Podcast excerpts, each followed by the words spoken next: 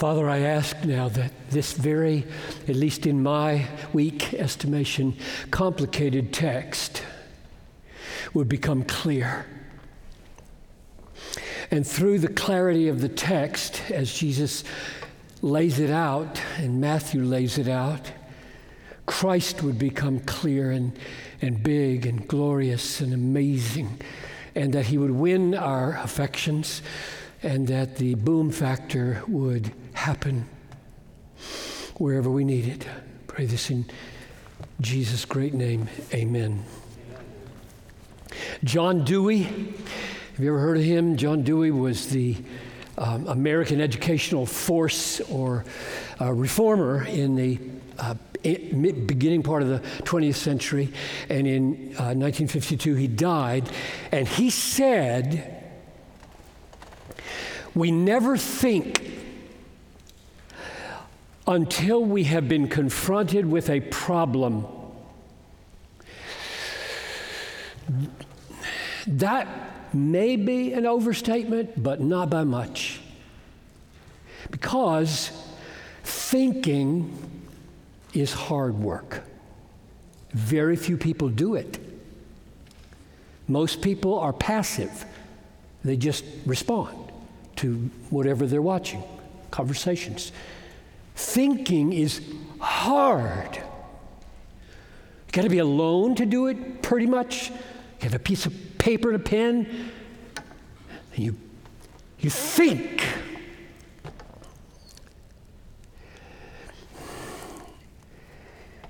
Especially thinking that leads to truth and worship and obedience. That's even the hardest kind because the devil doesn't want you to do it. Now, the Bible encourages us to think. Paul to Timothy, 2 Timothy 2 7, think over what I say, for the Lord will give you understanding in everything. Or to the Corinthians, don't be children in your thinking. Be infants in evil, but in your thinking, be mature. Over the last 40, no, yeah, 43 years or so, uh, people have given me a lot of t shirts. I get t shirts everywhere I go. I just walked away from a pile of t shirts in Indianapolis a few days ago because I have, I have enough t shirts. I give them to Goodwill. I hope people that give them to me don't look at Goodwill. My favorite t shirt it's, it's uh, the spring of 1980, and I'm winding down my six years of teaching at Bethel College in order to be pastor here in 1980. And my Greek class, who came over and ate all the chili my wife could possibly make until we ran out and she threw everything in the refrigerator into a pot, gave me a t shirt. And on the front, it said JE, which stands for Jonathan Edwards, well begun. And on the back, it said, asking questions is the key to understanding. And I thought, okay, I have not served six years here in vain. They are getting it. Now, the reason John Dewey's statement, you don't think till you have a problem, and the t shirt, asking questions, is the key to understanding go together is because asking questions is a way to make a problem for yourself. A question is a problem. You see something in the text, you don't get it. You ask the text, What do you mean? God, what are you saying? Matthew, what are you doing? That's a problem or a question. And there is the beginning of thinking. And without those questions, without those problems, we just right on through. So thinking happens through asking questions because questions create problems and problems create thinking. And thinking yields understanding, and understanding God yields obedience and worship. I really believe in thinking. Be babes in evil, but in thinking be mature. Now, one of the reasons all that is relevant for the text that we'll put on the screen in just a minute is that Jesus asked 305 questions, or 307, some count. I checked this out online. I went, just Google it, just Google it, you know, how many questions did Jesus ask in the Gospels, and you'll, be, you'll see the list. I just looked at the list to make sure they weren't making this up. Now, in my Bible, this ESV Bible, which is about 1,100 pages, the Gospels, Matthew, Mark, Luke, and John, take 101 pages. Do the math. That's roughly three pages, three questions per page. Every page, three questions. now, I am sure there are dozens of good reasons that he did that that I don't know and you don't know. He's God. But I think one of the reasons is probably he wanted people to think. I mean, I, every time I read the Gospels, I'm puzzled by something. I mean, Jesus was puzzling, he specialized in puzzling things. Why? He didn't like passive listening. He wanted to create questions that dug into his soul, and got to know him, and forced their way in to think and stormed his mind. So let's go to the text that I've been assigned Matthew 22, 41 to 46. We can, I hope, put it on the screen. This is the text that I prayed was complicated to me. And uh, you'll see why. I'll read it. Th- this text has in it four questions. None of them is answered. You should ask, why? four questions, no answers. End of discussion. They never ask another question, period. That's it. Public discussion is over. Four questions, no answers, discussion over. Let's go die. Which, which is exactly what happened. That's where he was going. You knew exactly what he was doing.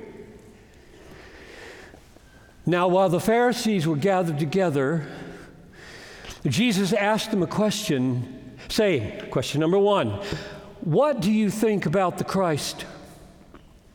Question number two, more specifically, whose son is he? They said to him, David's son. I was wrong. They do get one answer, and it's right. 43. He said to them, third question, how therefore does David in the Spirit, now I, that's my translation. If you look at the ESV, they translate how is it then that? I'll come back and explain why I just tweak that translation a little bit. How therefore does David in the Spirit call him Lord, saying, and he quotes Psalm 110 the Lord, all caps, Yahweh, said to my Lord, not all caps, Adoni, my Lord, sit at my right hand until I put your enemies under your feet. If then David calls him Lord, question number four, how is he his son?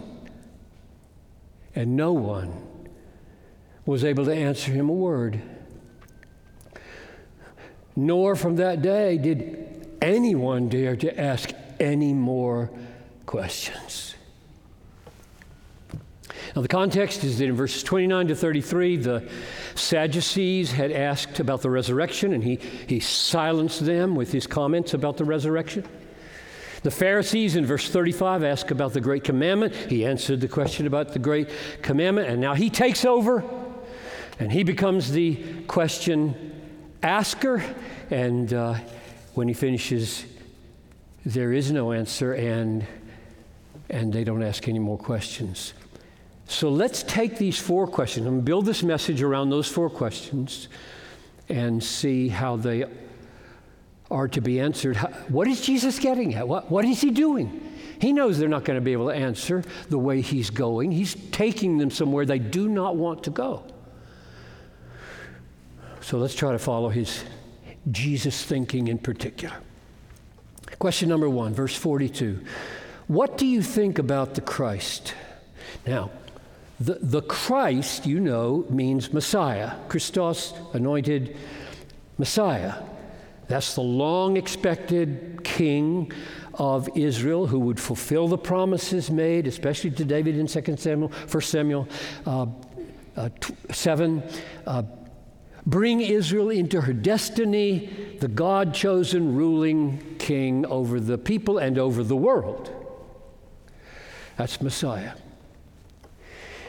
In chapter 16, Jesus asked his disciples, Who do you say that I am? And Peter replied, You are the Christ. Okay, clear. You're the Messiah. To which Jesus responded, Blessed are you, Simon Barjona. Flesh and blood has not revealed that to you. My Father who is in heaven revealed that to you. You're right. I am the Messiah. So, this is an explosive question that Jesus is asking. What do you think about the Christ? the Messiah. And it's, it's, it's got two levels, right? One of them is not explosive or controversial, and the other one is. Right? At one level, it's just a biblical theological question that the Pharisees and Jesus agree on. Who's the Messiah? What do you think about the, the Messiah? But at the other level, namely, you think it's me? That's explosive, that'll get him killed. So you got a double level going on here. They're going to say at the trial, I adjure you by the living God, tell us, are you the Christ, the Son of, the, of God? To which Jesus is going to respond at the trial I tell you, from now on, you will see the Son of Man seated at the right hand of power. Now, that's a quote from Psalm 110 seated at the right hand of God, which is true of the Messiah, according to Psalm 110, what he just referred to.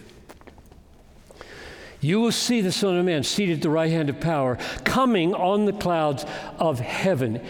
In other words, I will be seen as David's Lord very soon or eventually. That's question number one. Question number two. So, after asking the first question, uh, not waiting for an answer, because he, he's taking them somewhere. He's not letting them set the agenda here, he's taking them somewhere. So, first he says, What, what do you think about the Christ? And now comes question number two Whose son is he? Now, every Jew knew the answer to that question. There's more than one right answer, but every Jew knew the right answer to that question. It is 2 Samuel, not 1 Samuel, from 2 Samuel 7, which goes like this when your days, so this is God or through Nathan, the prophet to David, when your days are fulfilled and you lie down with your fathers, I will raise up your offspring after you, who will come from your body, and I will establish this kingdom. He shall build a house for my name, and I will establish the throne of his kingdom forever. So, Messiah would be the son of David. And that's what the ordinary folks believed. Jesus believed it, Pharisees believed it. A few uh, verses earlier, when he had come into Jerusalem, it says, When he entered Jerusalem, they cried out, Hosanna to the Son of David, Son of David. Blessed is he who comes in the name of the Lord. And the Jewish leaders, knowing the implication of that for the messianic role of Jesus, said, Don't you hear what they're saying? You've got to stop this. Don't you hear what they're saying? To which Jesus responded, Out of the mouth of infants, God has ordained praise. So, when Jesus in our text says, Whose son is he? Again, we have two levels one controversial, one not controversial. Right? Whose son is he? At the first level of non controversy, the answer is Whose son is he? He's David's son. Clear and simple. At the other level is, is that me? So the Pharisees answer the second question clear and simple the son of David. That's right. That's the right answer. They got that one right. Now we turn to question number three. Pharisees will not answer this question, and it will be over when Jesus finishes question number four. That's the way these questions are working. These questions, and this is true numerous times in Jesus' ministry, questions are taking people somewhere. He's just steering, steering the conversation where he wants it to go with questions, forcing people into the conversation the way he wants them in. Question number three starts at verse 43. He said to them, How therefore the therefore means in view of your correct answer that you just gave. He's David's son. How, therefore, in view of your correct answer, does David in the Spirit call him Lord, saying, The Lord, Yahweh, said to my Lord, Adoni, Sit at my right hand until I make or put your enemies under your feet. Now, this question puzzled me for years. I was so perplexed by this question. Now, bef- before I explain to you why I was perplexed by this question, and, and I think I've solved my perplexity, I'm going to try it out on you. It's the first time I've preached on this text forever, I think. But anyway, with this interpretation. Before I do that, I'm going to uh, clarify the details in this text. There's five of them. Just quick clarification of details in the question. Number one, verse 44 is a quote from Psalm 110. All right, well, you can just see that in your footnote. It's a quote from the first verse of Psalm 110, the most commonly quoted chapter of the Old Testament in the New Testament. The Lord says to my Lord, Sit at my right hand until I make your enemies your footstool. That's Psalm 110, verse 1. Clarification number two the phrase in the Spirit, David in the Spirit calls him Lord, means Jesus regarded the Psalms as inspired by God, the Holy Spirit.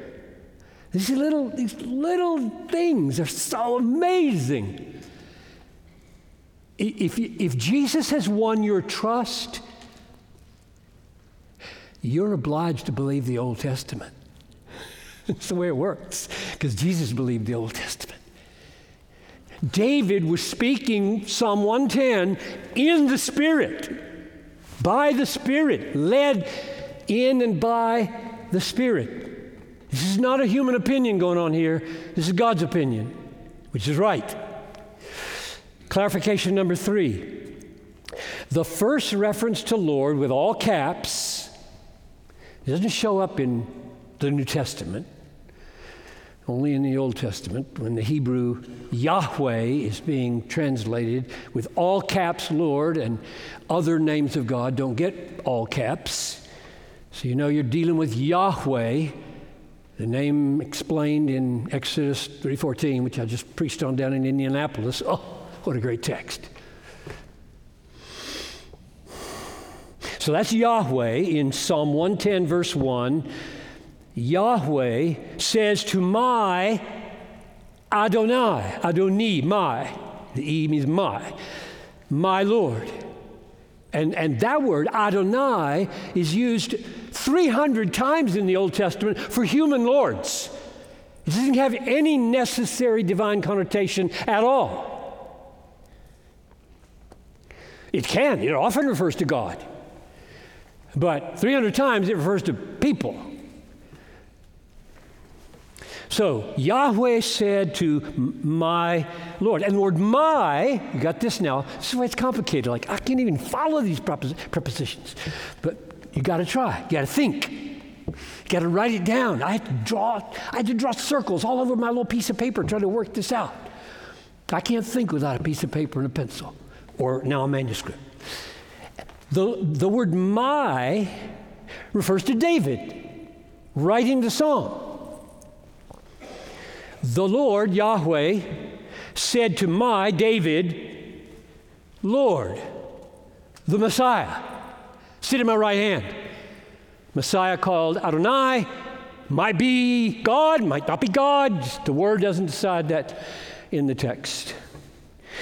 Fourth clarification. Um, I think I just stirred four into five because four is clarifying Adonai, although I'm adding here now, sit at my right hand means he's ruling over his enemies. So, whoever this is, my Lord, he's now taking his seat at God's right hand and he's ruling his enemies. So, he's a, he's a king, he's a king like figure at the right hand of God. That's pretty high. And so far, the Pharisees are just fine, I think. They're just fine. Fifth observation or clarification since David's writing this, David is calling the Messiah, as he writes the psalm, David is calling the Messiah his Lord. Okay, so David, the king of Israel, is calling the coming Messiah his Lord. Now, what has puzzled me about that question is why it would be considered controversial. Which is, it seems like Jesus is trying to stump him, like he's trying to bring a crisis here. And I'm not seeing it. Like, What's the crisis? What's the issue? Because you haven't said anything controversial yet. You're just quoting the psalm. Pharisees agree with this, you agree with this, everybody agrees with this. What's, what's controversial here? All the Jews of Jesus' day, Orthodox Jews today, believe that the Messiah would be greater than David. This is not controversial, right? Messiah's going to rule the world. He's going to defeat the Romans. He's, he's going to be exalted in an extraordinary height of greatness. He's going to be David's Lord, and that's not controversial. That's what puzzled me. Like, Jesus, it, it, it just seems like you're trying to create a crisis here and, and uh, get at something, and, and I'm not getting how you're doing it. I'm just confused. The way I used to read it uh, simply didn't do what I think Jesus is trying to do. And I think I gave it a wrong twist, and I think I was misled by the translation, which happens. Sorry about that. Um, so I'm going to suggest a different emphasis than what I heard for years and years in this in this text. Uh, I think I was misunderstanding on my part, and you probably could get it right even without doing my little alteration in the translation. But here's, here's the change I'm, I'm making from the ESV, and in fact, most modern versions. Um, I think verse 43 uh, goes like this How, therefore, does David in the Spirit call him Lord? How does he call him Lord. Whereas the ESV translated, How is it then that he calls him Lord? Maybe, maybe that doesn't make any difference to you. It made a huge difference to me. How does David call him Lord? In what way does he call him Lord? How do you get to calling him Lord? It's a how question. It's a how question. It's not a, I think in English idiomatic language, how is it then turns it into a why question. I hear why. You say, how is it then that? I hear, why is it that? That's what I hear. Maybe I'm wrong. But in my English, that's what I hear with how is it that? Sounds like, why did he call him Lord? I'm saying, and that threw me off. I, I don't think it's a why question. I think it's a how question.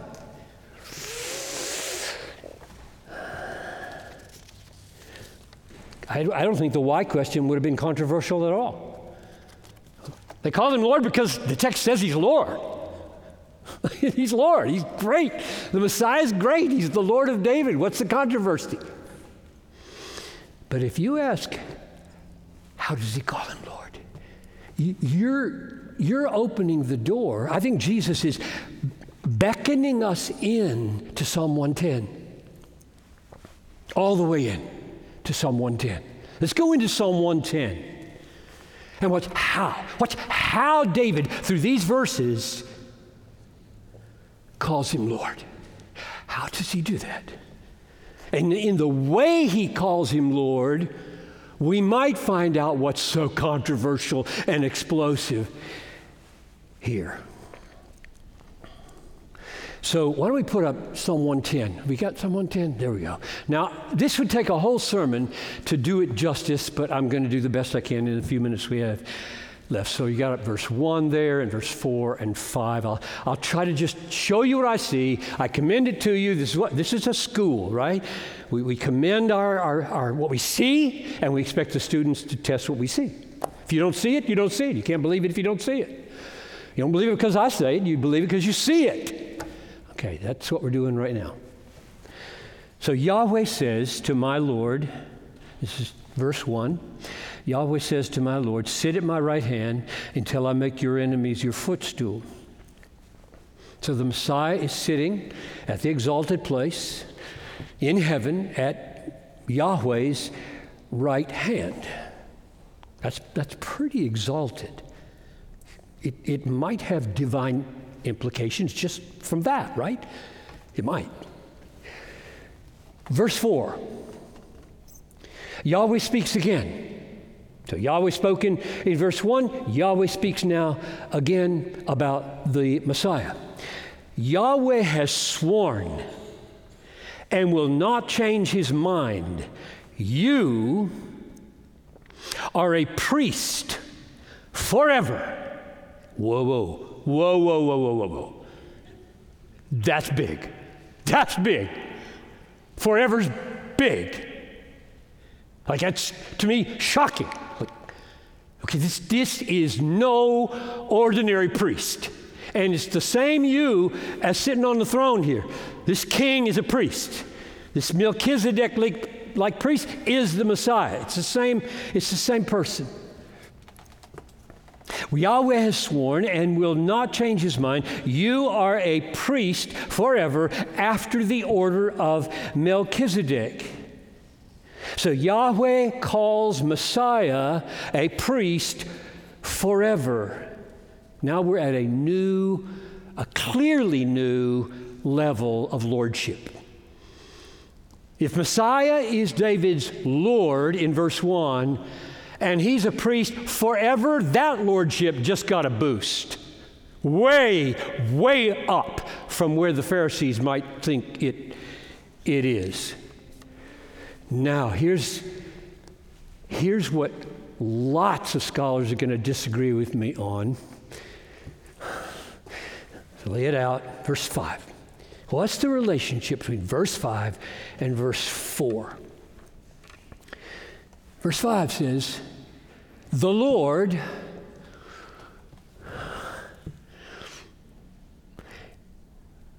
where is it? I lose my place here. You are a priest forever at the end of verse 4, the Lord is at your right hand. Um, the Messiah is at the right hand.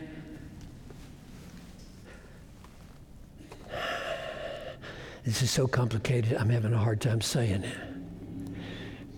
Verse 5 The Lord is at your right hand. So who's the you? That's my question. Who's the your of verse 5? You see it at the bottom there? The Lord is at your right hand. And that Lord there is Adonai. It's not Yahweh, but it is Yahweh, I think. And the reason I think it is is because I, I just cannot bring myself, in spite of what so many commentaries say, I cannot bring myself to make the your in that first line of verse 5 be anything different than the you two lines earlier. You see that? You are a priest forever after the order of Melchizedek. The Lord is at your right hand. I just cannot do it. I mean, Many commentators say you just switch, everything switches right there. That's why there's a line break in your ESV. There's a line break. You can give it a big space. I think the your in verse 5 is the you in verse 4. And the you in verse 4 is the Lord of verse 1. And he's a king in verse 1, and he is a priest in verse 4, and he's a priest forever, and the Lord is at his right hand.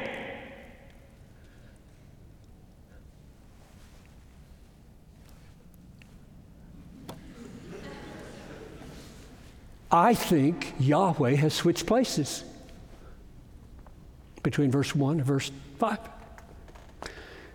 So the Messiah is at Yahweh's right hand in verse 1, and um, Yahweh is at your priest's right hand in verse 5. That's pretty radical. That's crazy. That's shocking. So I'm suggesting Jesus, when he said, How, how is he his Lord? He said, Come on, come on in to, to Psalm 110 with me, and let's, let's really meditate on how David was thinking about the lordship of the Messiah. So, if David calls the Messiah his God, we have a real problem. And the problem is in question number four. Okay, with me at the bottom there? Uh, let's go back to my uh, text from Matthew 22. There we go. So now, now we're in verse 45 at the bottom there. If then David calls him Lord, how is he a son? And I'm interpreting Lord now to mean priest forever, Messiah at the right hand, Yahweh at the right hand of the Messiah, a claim for Messiah to be very God of very God. And the problem is well, if he's God, how is he David's son? That's a good question. Theologically, that is a no brainer to ask. If you're God, how are you man?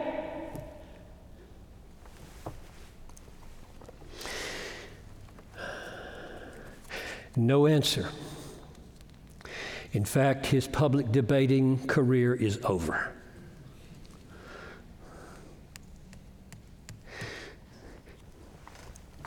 Now, Matthew, who expects us to be reading this gospel through, and learning how to interpret things as we go along. That's, that's the way I read my Gospels. I don't you know, take a piece out and forget chapter 16. I don't take a piece out and forget chapter 2. Emmanuel. You don't read the Gospels that way. What's true at the beginning is true at the end. What's true at the end is true at the beginning. Everything relates to everything when you, when you write a, a gospel. So Matthew has no doubt in his mind what the answer is to question number four How is he his son? His answer is He was conceived of a virgin. That's how. and Joseph adopted him into the Davidic line. So here's Matthew 1:18. Now the birth of Jesus Christ took place in this way. When his mother Mary had been betrothed to Joseph, before they came together, he was found to be with child from the Holy Spirit. That's how he's David's son. Together with Joseph of the royal line, becomes the father of this young David, Jesus. Matthew 120. An angel of the Lord appeared to Joseph in a dream saying, Joseph, son of David, do not fear to take Mary as your wife, for that which is conceived in her is from the Holy Spirit. And taking Mary, his wife, he takes Jesus as his son. And Matthew clarifies the miracle of divine human reality for the Messiah. They shall call his name Emmanuel, which means God with us. So now back to question number four. If David calls him Lord, how is he his son? If David calls him God, how is he man? The answer is his human birth by a virgin through the Holy Spirit and his legal adoption into David's line by Joseph, son of David. So we're done now with this remaining question. Jesus and Matthew uh, are not leaving you right now in this room with the question, well, who is he? That's over. They're not, they're not leaving you with that question Who is Jesus? Jesus is God and man. Jesus is the son of David.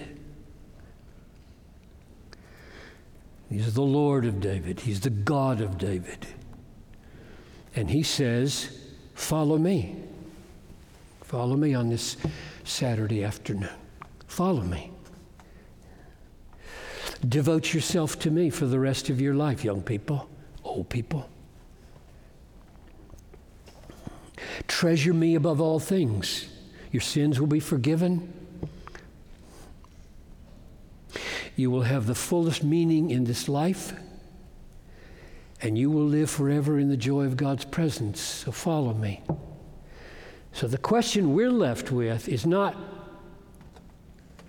who is he, but rather, will we have him as our greatest treasure? Will we? That's the question. And my prayer for you a few hours ago, and my prayer for you right now is that you will say, Yes, yes, I will have him as my greatest treasure. So, Father, that is our prayer, that every one of us, wouldn't that be glorious?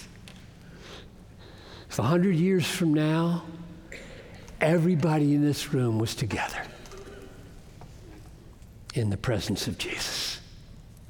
We all remembered this day. And some, perhaps, few, a handful, would say, That was the day I joined this fellowship of everlasting people. So come and do that work, I pray. Glorify, Father, your Son, Jesus, David's Son, your Son, very God, a very God, very man, a very man. I pray. Jesus' name.